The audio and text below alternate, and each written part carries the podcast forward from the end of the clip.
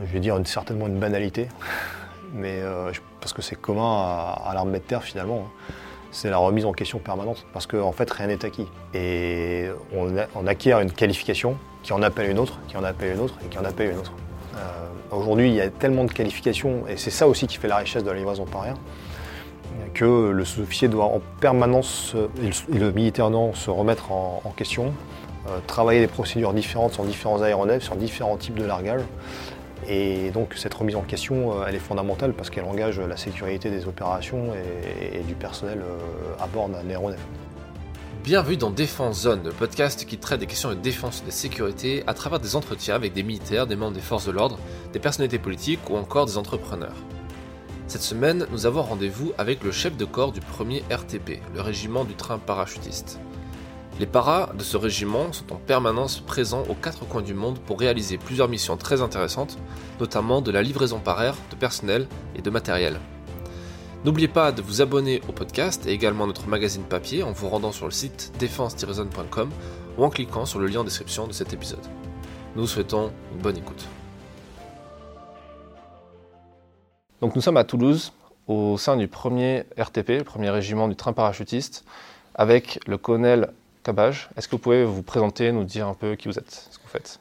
Alors euh, d'abord, merci de me faire euh, l'aimabilité et l'honneur euh, de nous rendre visite aujourd'hui.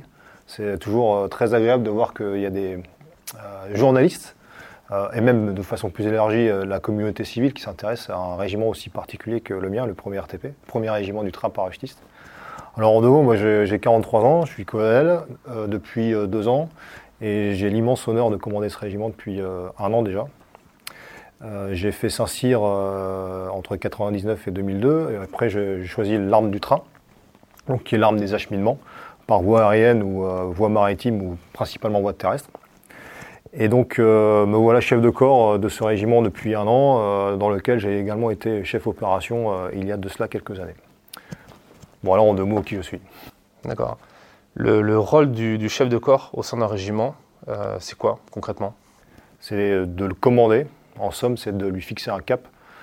Donc euh, j'ai un chef qui lui-même fixe des ordres et un cap très clair euh, avec une mission très claire, c'est-à-dire, on en reparlera certainement après, mais c'est de larguer la brigade para dans les opérations d'urgence. Et donc ça c'est le cadre général de mon action. Mais comme on a une spécialité très technique qui évolue avec euh, l'évolution des aéronefs, eh il faut bien fixer un cap avec euh, des euh, pointes d'effort. Et là, aujourd'hui, la pointe d'effort pour le régiment, c'est de s'adapter aux avions de nouvelle génération. C'est ce que l'on fait aujourd'hui. Donc, je fixe ce cap-là à mes spécialistes pour être à la hauteur des opérations à portée d'aujourd'hui et de demain. Donc, c'est vraiment mon rôle principal. D'accord. C'est quoi les particularités du, du premier RTP La particularité, c'est que il est unique euh, dans les armées. Et à ce titre, euh, c'est assez paradoxal, il est également méconnu. Euh, unique parce qu'on est le seul régiment dédié à ce qu'on appelle l'appui à la mise à terre, donc l'aérolargage, ou le posé d'assaut ou de, parachutistes et de leurs équipements. Donc on est les seuls à, à avoir spécifiquement cette mission. Et donc c'est à ce titre-là que la brigade parachutiste, la 11e BP, elle est la seule à avoir en son sein un régiment du train. Tous les régiments du train sont aujourd'hui euh, subordonnés au commandement de la logistique euh, qui se situe à Lille. Euh, et donc ces régiments-là sont au sein de cet organisme. Moi je suis le seul régiment du train à appartenir à une brigade interarmes parce que j'ai cette spécificité de l'aérolargage, de la livraison par air. Et donc c'est à ce titre que mon régiment est assez singulier. Euh, mais ce régiment, il opère également euh, singulièrement, non pas simplement au profit de la brigade para, mais aussi euh, pour la totalité des forces qui sont déployées au sol, puisque je peux également larguer du ravitaillement pour toutes les forces, qu'elles soient aéroportées ou non. Et puis, je peux également donner des capacités d'aérolargage à la Marine nationale lorsqu'il s'agit de larguer des commandos marines. Donc on a un régiment très singulier, c'est vraiment un métier très spécifique. Mais après, je pense qu'on en viendra, après euh, de façon à, bien vous brosser ce qu'est la, livraison par air, si, par ailleurs ça vous intéresse. justement, en parlant de ça, c'est quoi les, spécificités C'est quoi la livraison par air Alors la livraison par air, euh, euh, c'est quelque chose d'assez large. quand on parle Barkhane, elle est souvent médiatisée comme simplement du largage de ravitaillement.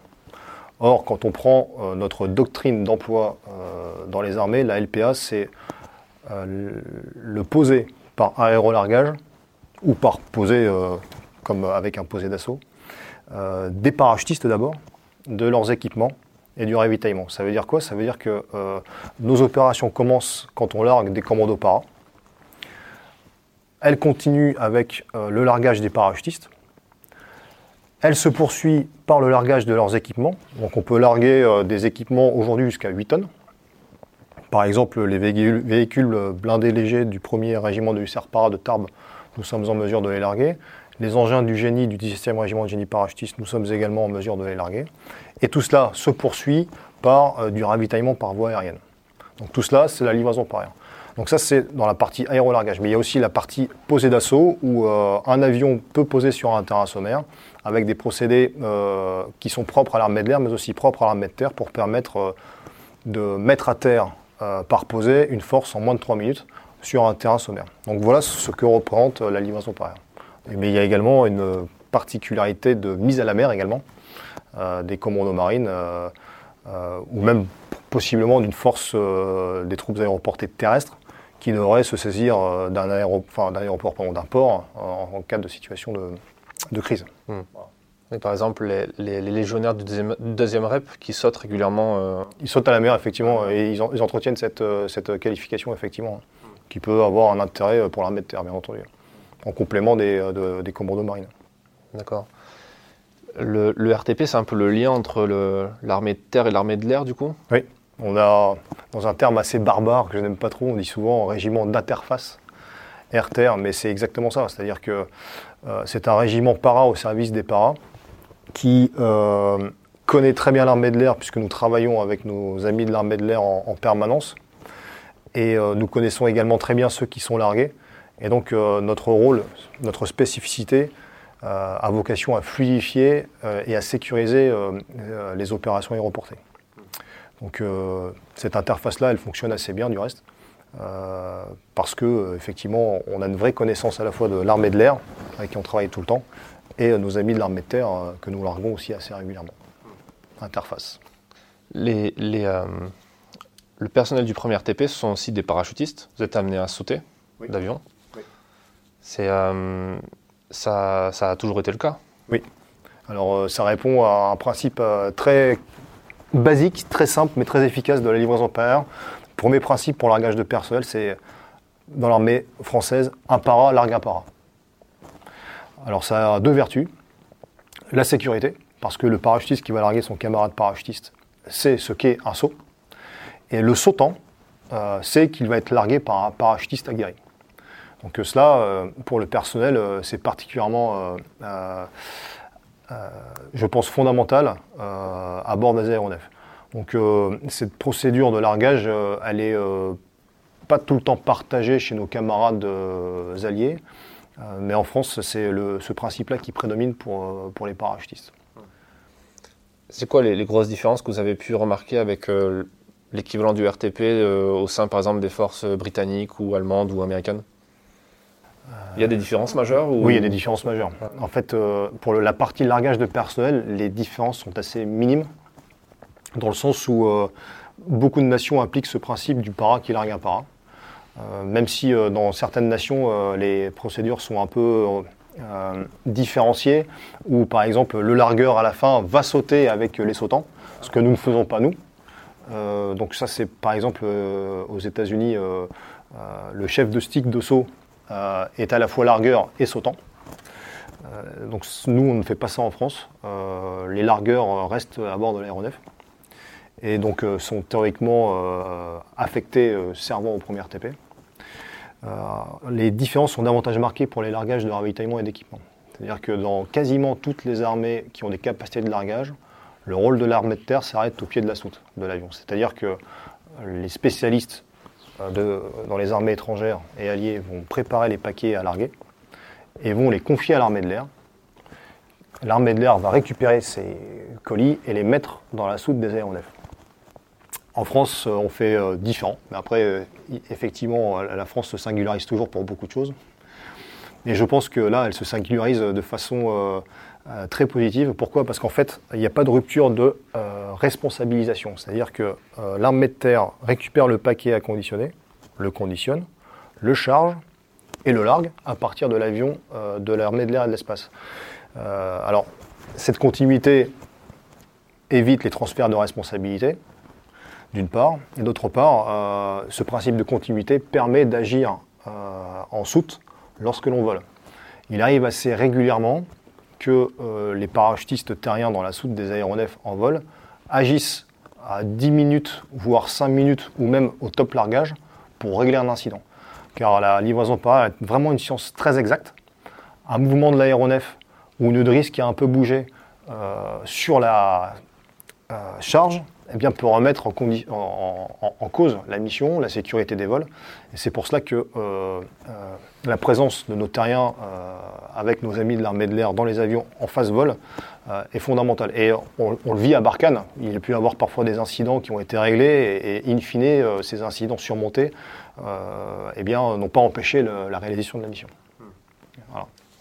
Vous parlez de Barkhane, et euh, Barkhane, on, a, parlé dans d'autres épisodes du podcast, on a, pu euh, interroger pas mal de gens sur place, au Niger et au Mali, et effectivement, on se rend compte de l'utilité de la, livraison par air, parce que les, élongations sont énormes, et, les gens sur le terrain, sont, quand ils partent en opération, restent pendant plusieurs jours, plusieurs semaines parfois, en, mission.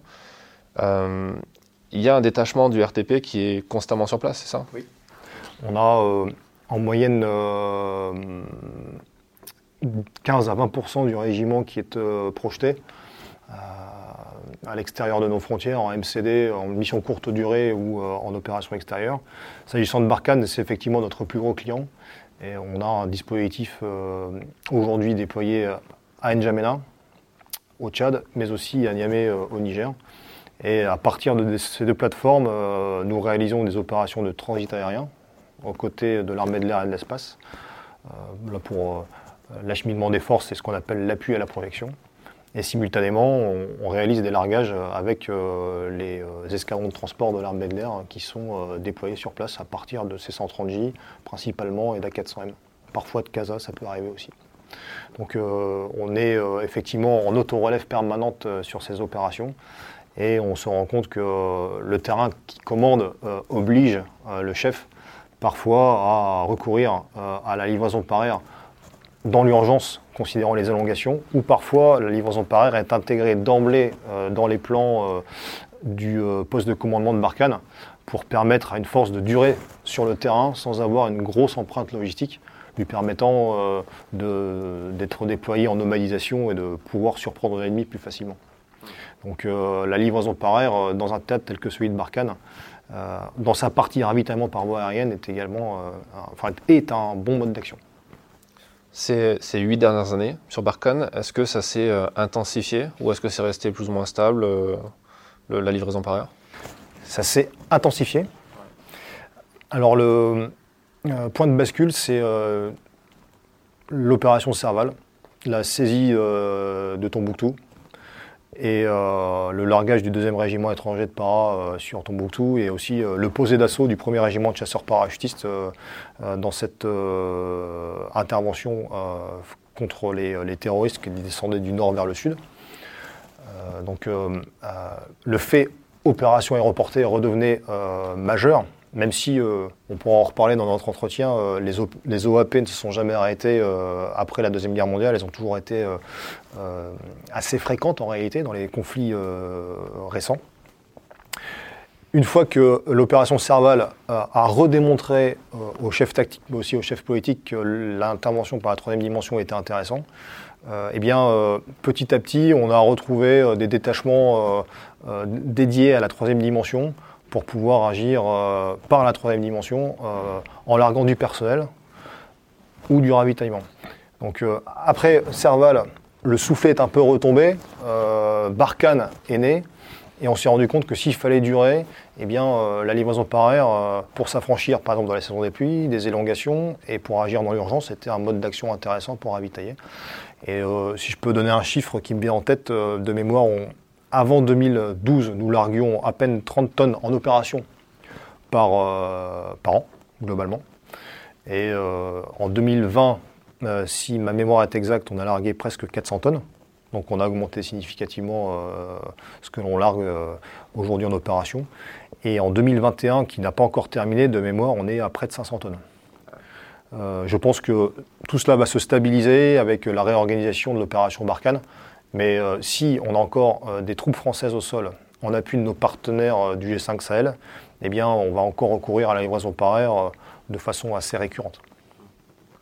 C'est ça qui a expliqué euh, notamment euh, le choix d'avoir des, plieurs parachutes de, de, de matériel euh, à Niger, au Niger aussi Exactement, tout à fait. en 2016, l'état-major des armées a, ordonné le déploiement de cette capacité pour qu'en boucle courte, on ait un, flux de parachutes suffisant pour qu'on puisse conduire nos opérations de ravitaillement par air de façon correcte. Parce que l'acheminement des parachutes depuis Toulouse euh, était euh, jugé trop court euh, à, ce moment-là. Et donc ces parachutes-là, effectivement, sont récupérés pour partie, pas en totalité, par les forces au sol, qui ensuite nous les réintègrent en ayant fait des ballots sur place. Et puis ensuite charge à, mes plieurs de les, de les sécher, de, retirer les, corps étrangers, de, voir s'ils ne sont pas abîmés, et ensuite de les replier. C'est doit être compliqué, non, à faire à, à Niamey ça a été compliqué effectivement euh, quand le détachement s'est mis en place. Et puis euh, le français est très bricoleur, le français est très imaginatif et euh, le plieur para l'est encore plus. Et donc ils ont réussi à établir un, dispositif qui leur permet aujourd'hui, je pense, de plier dans, dans, plutôt de bonnes conditions. Donc il y a eu les premiers mois qui étaient assez compliqués, dispositif sommaire, et puis après le plieur para s'est rétabli correctement. Donc aujourd'hui, euh, ce système fonctionne assez bien. D'accord. Euh, on vous a dit qu'à peu près 20% euh, du régiment est constamment déployé? Entre 15 et 20%, oui. C'est quoi le terrain de jeu, on va dire, du RTP dans le monde? Où est-ce qu'on peut retrouver des, gens d'ici, de, Toulouse? Alors, principalement Barkhane, donc Niger, Mali. On en a également en mission de courte durée on peut en avoir en Guyane, euh, on en a également euh, en Nouvelle-Calédonie, on en a peut-être également aussi bientôt à Djibouti. Et puis, euh, on en a eu aussi aux côtés des forces spéciales pour les opérations de transit aérien principalement. Parce que le spécialiste livraison par air du premier TP ici, il a cette dualité de faire du largage, mais aussi du transit aérien. Et donc, parfois, on a des postes euh, qui nous sont dédiés euh, dans les détachements de forces spéciales pour faire cela. Et puis euh, des gens aussi qui ne sont pas du premier RTP, mais qui viennent du premier RTP, qui sont affectés au premier PIMA, au 13e régiment de dragons parachutistes, qui disposent de leur propre équipe de livraison par air et qui eux sont principalement en opération dans la bande sahélo-saharienne. D'accord. J'imagine que, avec toutes ces spécialités, toutes ces différences de, ces différentes missions, euh, l'étendue des métiers ici euh, euh, effectués doit être assez grande. que, quels sont les différents métiers ici qu'on retrouve au, premier TP Alors, le premier métier, et je pense que finalement c'est peut-être le seul métier au régiment, c'est le métier de la livraison par air. C'est ce que je dis à l'ensemble de mes spécialistes, qu'ils soient mécaniciens, qu'ils soient euh, euh, secrétaires, qu'ils soient transmetteurs. Euh, tout le monde ici fait de la livraison par air parce que tout le monde concourt à, la mise à terre, au largage de la 11e brigade par an. Néanmoins, pour faire ça, il y a énormément de métiers. Donc, sans être trop technocrate et utiliser des termes abscons, le premier métier, c'est le métier livraison par air, mouvement livraison par air où là on a des, sous-officiers des militaires du rang et des officiers qui euh, se forment au largage. Donc au conditionnement des charges pour les larguer, donc le largage de matériel. Ça c'est le gros métier euh, du, régiment où on a la majorité du personnel. Deuxième gros métier, c'est celui des ce qu'on appelle les mat para, donc les spécialistes euh, de la maintenance du matériel de parachutage et de largage qui sont à la fois dans le pliage des parachutes, mais aussi dans l'entretien de tout le matériel qui permet euh, euh, l'aérolargage. Ça, c'est la deuxième grande famille de métiers qui existe au premier régiment du para. Et puis, euh, tous les métiers qu'on retrouve par ailleurs dans l'armée de terre. Hein. le transmetteur, indispensable, le mécano, indispensable, le, secrétaire, le chancelier, indispensable. Donc tous les métiers qui existent dans l'armée de terre, globalement, enfin, non, j'exagère, commun, commun à tous les régiments se retrouve ici au, premier RTP. Et puis la singularité, encore une fois, du régiment, c'est que tout le monde a à peu près ici un double métier. C'est le largage de personnel. Le largage de personnel, ce n'est pas un métier à part entière, une filière à part entière, c'est une spécialité. Et là, c'est l'école des troupes aéroportées qui forment au largage de personnel. Et donc, euh, j'ai des mécaniciens qui sont largueurs ou chefs largueurs de personnel. J'ai des euh, spécialistes de largage de matériel qui sont également euh, spécialisés dans le largage de personnel. Donc ici, en fait, beaucoup de cadres, je dirais même la quasi-totalité, a un double métier.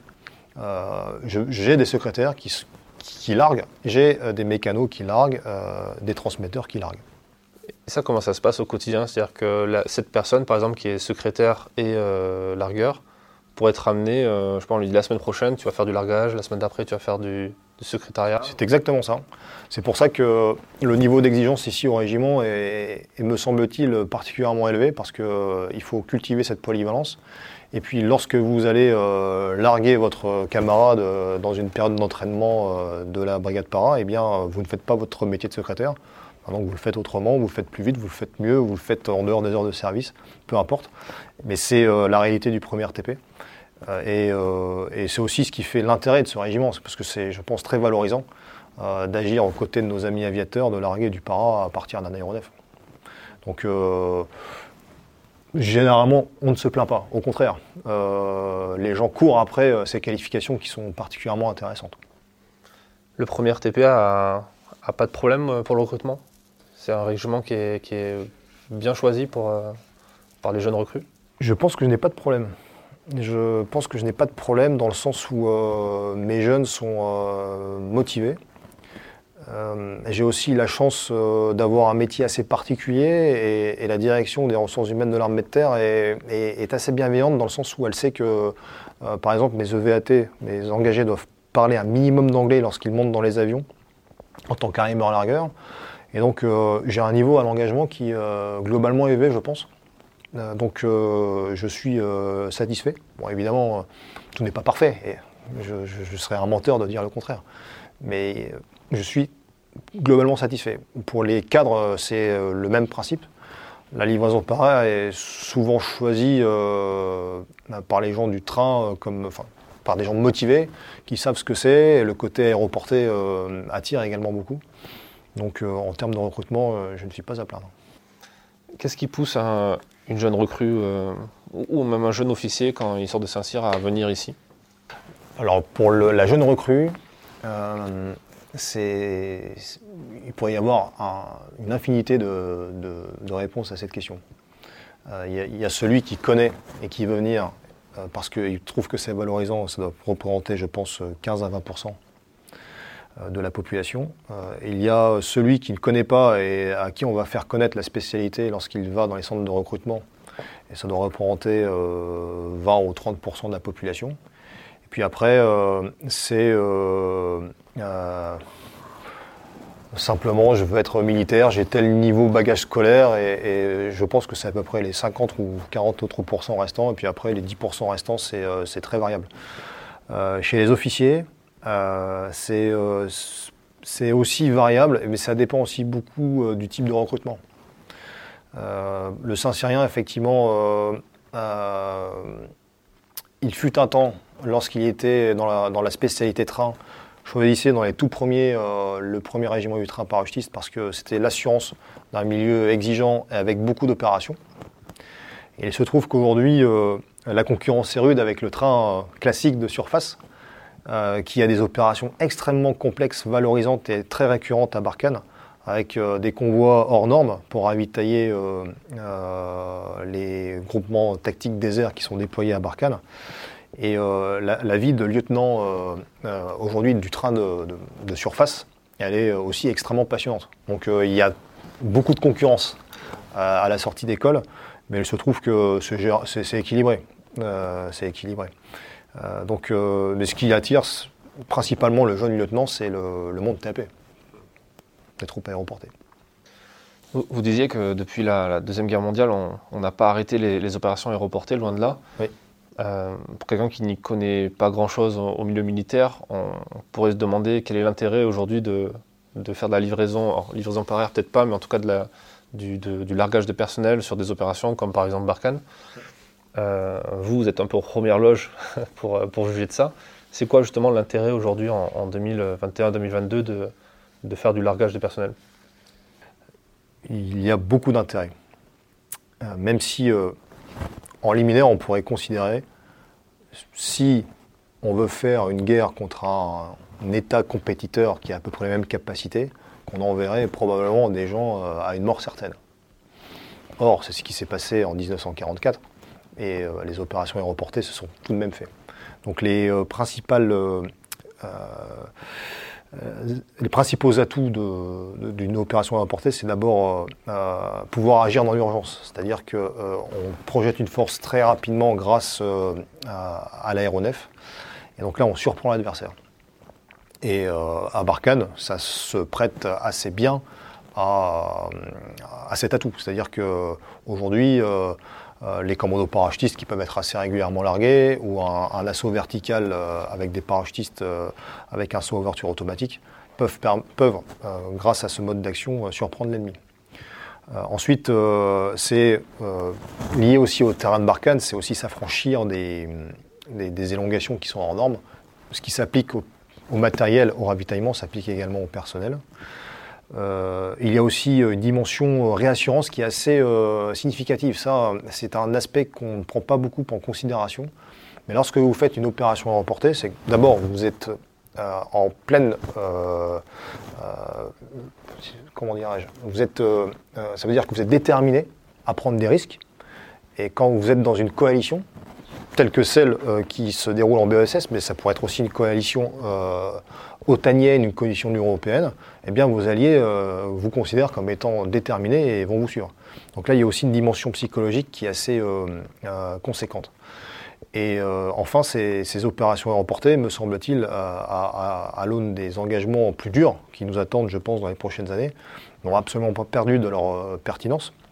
Parce que s'il s'agit d'agir dans les lignes ennemies à l'arrière pour créer un dilemme chez l'ennemi avec une force euh, aéroportée qui aura été larguée en ayant percé une bulle euh, euh, de protection 3D, eh bien, on peut déstabiliser en profondeur le dispositif de l'adversaire en faisant ça. Donc, les opérations aéroportées s'adaptent à l'environnement stratégique et tactique.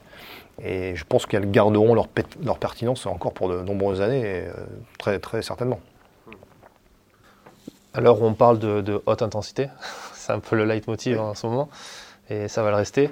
Euh, justement, est-ce qu'on peut dire que ça va avoir euh, de plus en plus de sens? Parce qu'au final, quand on, quand on voit peut-être l'efficacité parfois assez relative sur un terrain comme Barkhane, parce qu'effectivement ça, ça, ça, ça, permet de, frapper euh, un bon coup, mais bon, les, face à un ennemi qui se cache dans la population, où il y a une logique plus de guérilla, ça a peut-être moins de sens que dans un, face à une nation qui euh, elle-même aurait plus de, plus de poids militaire, on va dire. Euh, moins de sens de faire une OAP à Barkhane que sur un adversaire à parité, c'est ça hmm. euh, Non, parce que je pense que face à un adversaire à, parité, grâce aux capacités de la 400M, nous pourrions être capables d'engager tout ou partie de la brigade parachutiste. Donc quatre régiments d'infanterie, un régiment de cavalerie, c'est un régiment d'appui. et justement, pour préparer le combat, on va dire, des plus lourds, donc euh, la troisième division à laquelle appartient la brigade para, avec euh, ses engins blindés. Donc euh, ça, ça a du sens en termes de rapport de force. Et aujourd'hui, ce que l'on fait à Barkhane, c'est également pertinent dans le sens où c'est pas ce volume de force qu'on emploie, c'est un sous-groupement tactique qui va être aéroporté. 250 personnes, 300 personnes qui seront mobiles et qui pourront faire ce qu'on appelle des OAP de harcèlement de l'ennemi pour les déstabiliser, et avec aussi un, effet euh, vraiment positif sur les partenaires. Moi-même, quand j'étais euh, chef opération du régiment, euh, j'ai commandé une base d'opération aéroportée à, à, Niamey pour larguer des paras du premier CP. Et l'effet tactique au sol, en fait, il a été extrêmement bénéfique, pas directement sur un adversaire, mais directement sur nos partenaires qui ont dit les Français reviennent nous aider, nous appuyer eh on reprend le terrain qui nous avait été volé euh, trois semaines plus tôt par des terroristes. Donc il y a également une dimension euh, immatérielle qui est euh, très intéressante pour l'OAP. Et la présence des paras qui ont été largués lors de l'OAP dont je vous parle eh bien, a, permis de chasser au moins pour un temps l'ennemi qui après effectivement revient parce qu'on sait qu'il se cache et elle se terre. Mais je pense que ça a eu des effets très bénéfiques sur nos partenaires. En parlant de partenaires, vous vous entraînez régulièrement avec les forces armées, dernièrement notamment avec les, Américains, les Anglais aussi. Euh, a à quel point il y a des échanges avec ces nations sur la partie euh, largage, conditionnement peut-être? Alors le, le, domaine aéroporté est, assez limité finalement en interopérabilité pour plusieurs raisons. Même si euh, d'abord les échanges sont assez nombreux. Euh, c'est limité parce qu'on a des techniques différentes. Donc j'ai parlé de nos spécificités euh, françaises où euh, l'armée de terre était présente en soute des aéronefs pour larguer. Et donc on a du matériel différent et on a des procédures différentes. Donc ça c'est pour le largage de, de matériel. Pour le largage de personnel, les procédures sont différentes, mais les différences sont plutôt faciles à gommer et donc on s'entraîne euh, ensemble, effectivement, c'est ce qu'on appelle le cross-para. Donc en fait, euh, on a des avions autrichiens qui peuvent larguer pour nous. Euh, on a des avions allemands qui ont largué également pour nous. Parfois, on a des avions français qui larguent du parachutiste allemand ou anglais. Donc c'est ce qu'on appelle le, cross-para. mais in fine, alors c'est mon sentiment personnel, hein, je pense que les opérations à emporter, considérant leur sensibilité, par rapport au risque que l'on prend. Le chef militaire prend un risque parce qu'une OAP, euh, elle, dépend du facteur météo, de la force au sol qui pourrait euh, éventuellement euh, détruire tout ou partie de la force avant qu'elle-même ne soit au sol. Considérant cette sensibilité, les opérations remportées sont forcément dans un fuseau à peu près national. Même si il existe en doctrine otanienne des, opérations aéroportées combine, donc euh, en, interallié. Euh, moi, je crois, euh, honnêtement, davantage à des opérations nationales, avec chacun dans son fuseau, parce que par rapport au risque et par rapport aux procédures qui sont assez différentes. Mais on s'entraîne ensemble, et il y a des pistes d'interopérabilité. On s'est entraîné euh, régulièrement ces dernières années avec euh, nos amis américains sur les bases aériennes en Allemagne, à Ramstein, où on a pu larguer, mais encore une fois, avec des avions français sur, sur, Ramstein. récemment avec les, Britanniques, Falcon Amarante, où chacun agissait vers le même objectif, mais dans son propre fuseau en fait. Euh, avec euh, malgré tout des, interactions euh, britanniques et françaises, parce qu'il y a des échanges de, niveau section ou compagnie entre, entre les régiments. Mais une fois qu'on est dans l'avion, les choses sont assez nationalisées en fait. Et, parce que la technicité est tellement forte que je pense que pour que ça soit fluide, l'interopérabilité est nativement limitée. Voilà. Et enfin, je, aussi, un, aussi un élément que je me permets de rajouter là-dessus. Euh, les cultures sont aussi assez différentes. Euh, euh, par exemple, les Américains, ils ont un effet de masse que nous, nous n'avons pas. Et les Américains consentent à avoir des, incidents de largage. donc, ils ont deux avions qui volent côte à côte avec deux fois la même charge. Et puis, s'il y en a une qui fait tapis, c'est pas grave parce que l'autre sera bien largué. La France n'a pas cet effet de masse. La France euh, a, euh, ce qu'il lui faut pour remplir son contrat opérationnel, mais on n'a pas l'effet de masse de nos amis américains. Donc euh, la présence de l'armée de terre en soute se justifie également à, cause de cela. Hmm. Aujourd'hui, c'est quoi les, capacités maximales? C'est quoi le, contrat que vous pouvez remplir ici avec d'ailleurs les nouvelles installations qui, sont sorties de terre il n'y a, pas si longtemps au final à Toulouse Alors mon contrat, c'est euh, larguer la brigade para. Alors je pense que vous le savez très bien, la brigade para, elle a euh, euh, le contrat d'être engagée dans l'urgence dans un, dans, créneau de 12, 24, 48 heures, avec l'équivalent d'un gros régiment avec ses appuis, avec le PC de la brigade parachutiste. Et la place du régiment là-dedans, c'est de pouvoir la larguer dans le temps que je viens de vous décrire. Et euh, c'est euh, à ce titre que mes nouvelles infrastructures me permettent de le faire de façon plus fluide que par le passé, et surtout pour m'adapter à la 400M. Euh, mais ça, c'est la partie immergée de l'iceberg. C'est-à-dire qu'on peut faire théoriquement beaucoup plus avec les capacités de, la 400M. donc ces capacités-là, elles, sont aujourd'hui limitées par des avions d'ancienne génération qui vont bientôt sortir du service, mais qui seront progressivement démultipliés grâce à la 400M qui monte en gamme et qui a de vraies, euh, euh, de, vraies capacités euh, très intéressantes pour les opérations aéroportées. Donc en fait là en ce moment on est dans une période charnière où les armées réfléchissent sur la manière dont on va réaliser nos opérations aéroportées de demain. Donc tout cela est à l'étude, donc c'est une excellente question de prospective.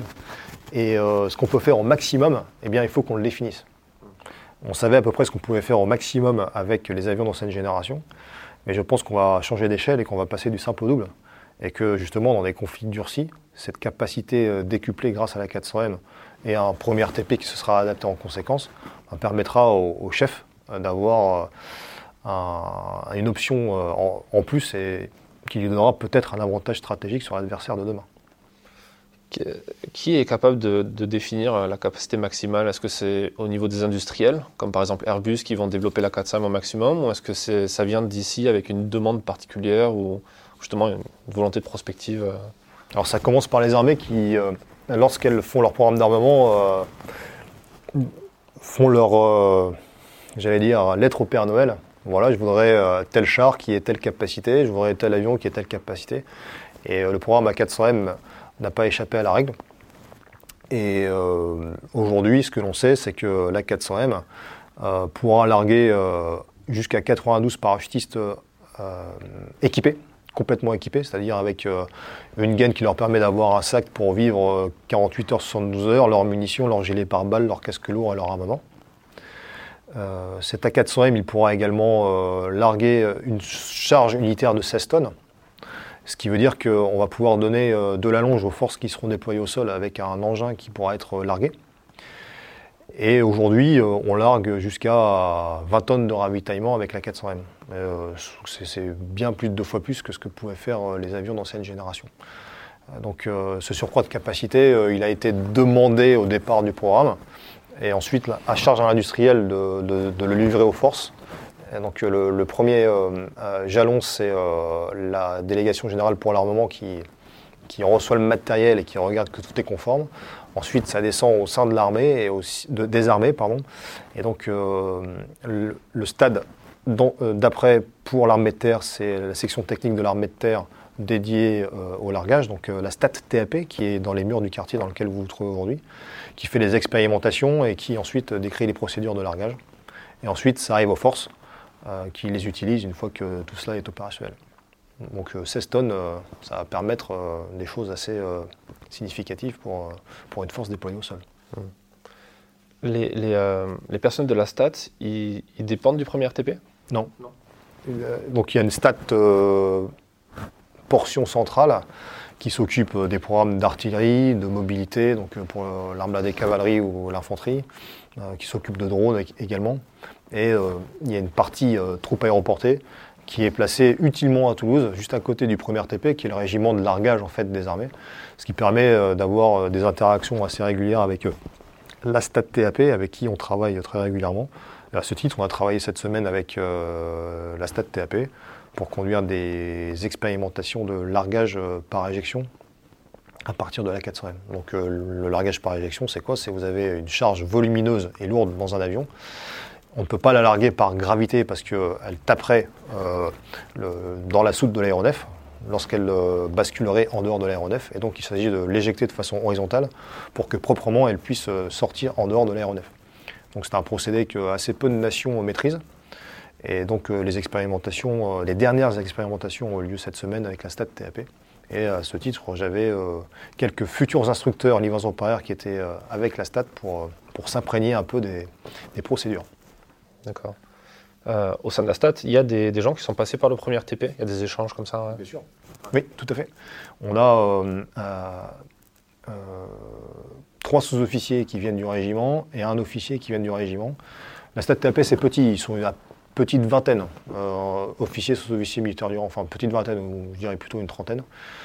Et ils sont divisés en trois bureaux aujourd'hui. Donc, ce qu'on appelle TAP1, c'est le largage de personnel. TAP2, c'est le largage de matériel, et TAP3, c'est tout ce qui est entretien du matériel par largage. Et donc TAP2, on comprend que tous ces gens-là, euh, bah, ce sont du personnel euh, qui vient du, premier RTP, officier, sous-officier militaire du rang. D'accord. C'est quoi les qualités requises pour, pour rentrer au RTP C'est quoi le, profil parfait pour un jeune qui aimerait s'engager ici? Euh, le militaire du rang ou le sous-officier? Ou, peu importe un peu, ouais, un peu tous les trois en même temps, on va dire. L'esprit dans lequel il faut être, peut-être euh, Je vais dire certainement une banalité, mais euh, parce que c'est commun à, l'armée de terre finalement. Hein.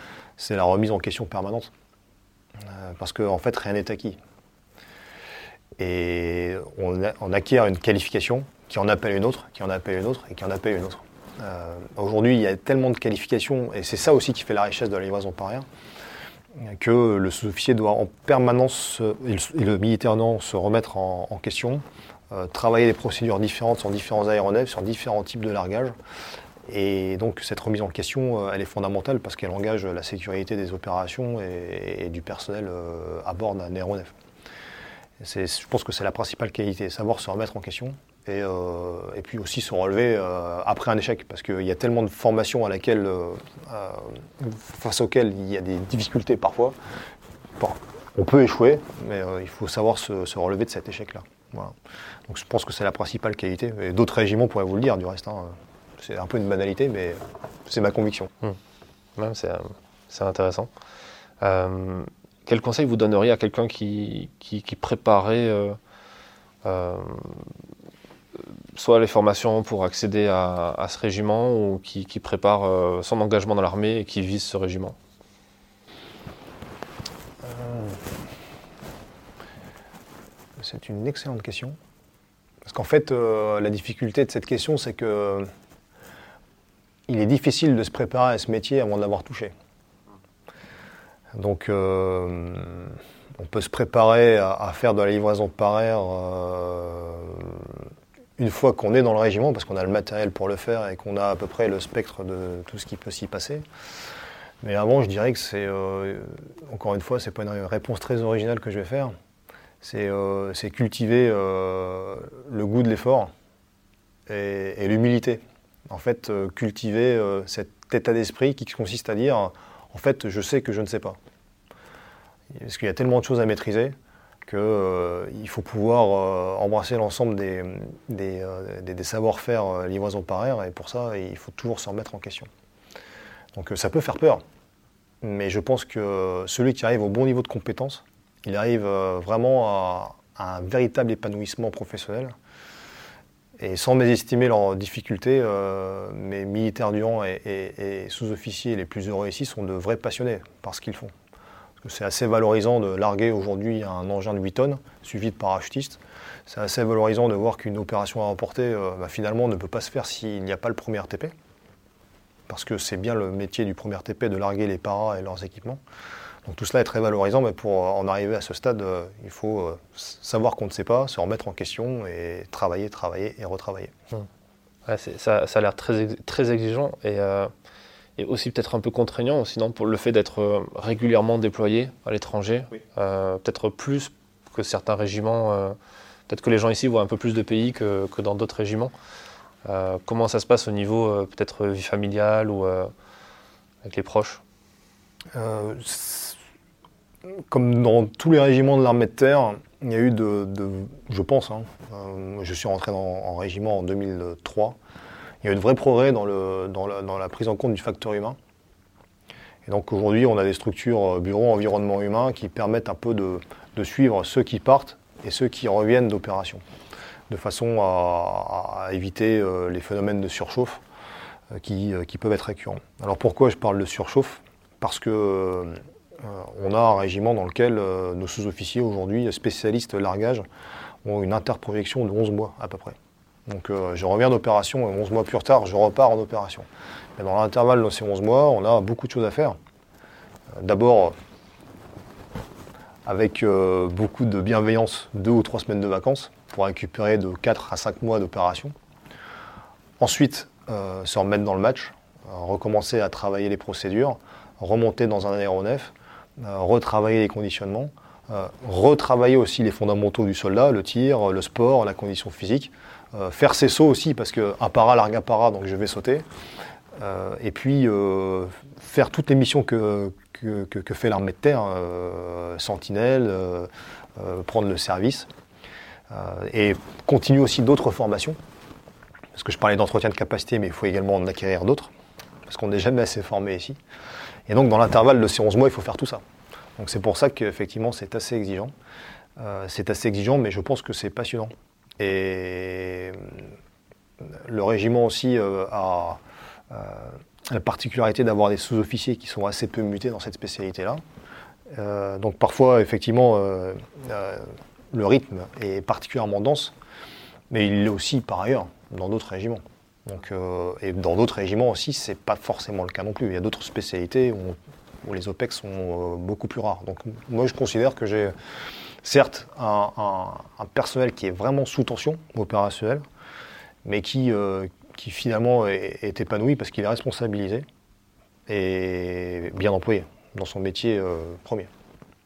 Ça doit être passionnant aussi à titre euh, personnel non, de, de, manager un peu tout ça, même si on parle plus de commandement que de management. Le, colonel Prodom nous en a parlé dans, dans un précédent épisode. Oui. Euh, c'est deux choses vraiment différentes. Comment vous l'appréhendez, vous, ça, ce rôle-là? Alors, euh, je l'appréhende avec passion.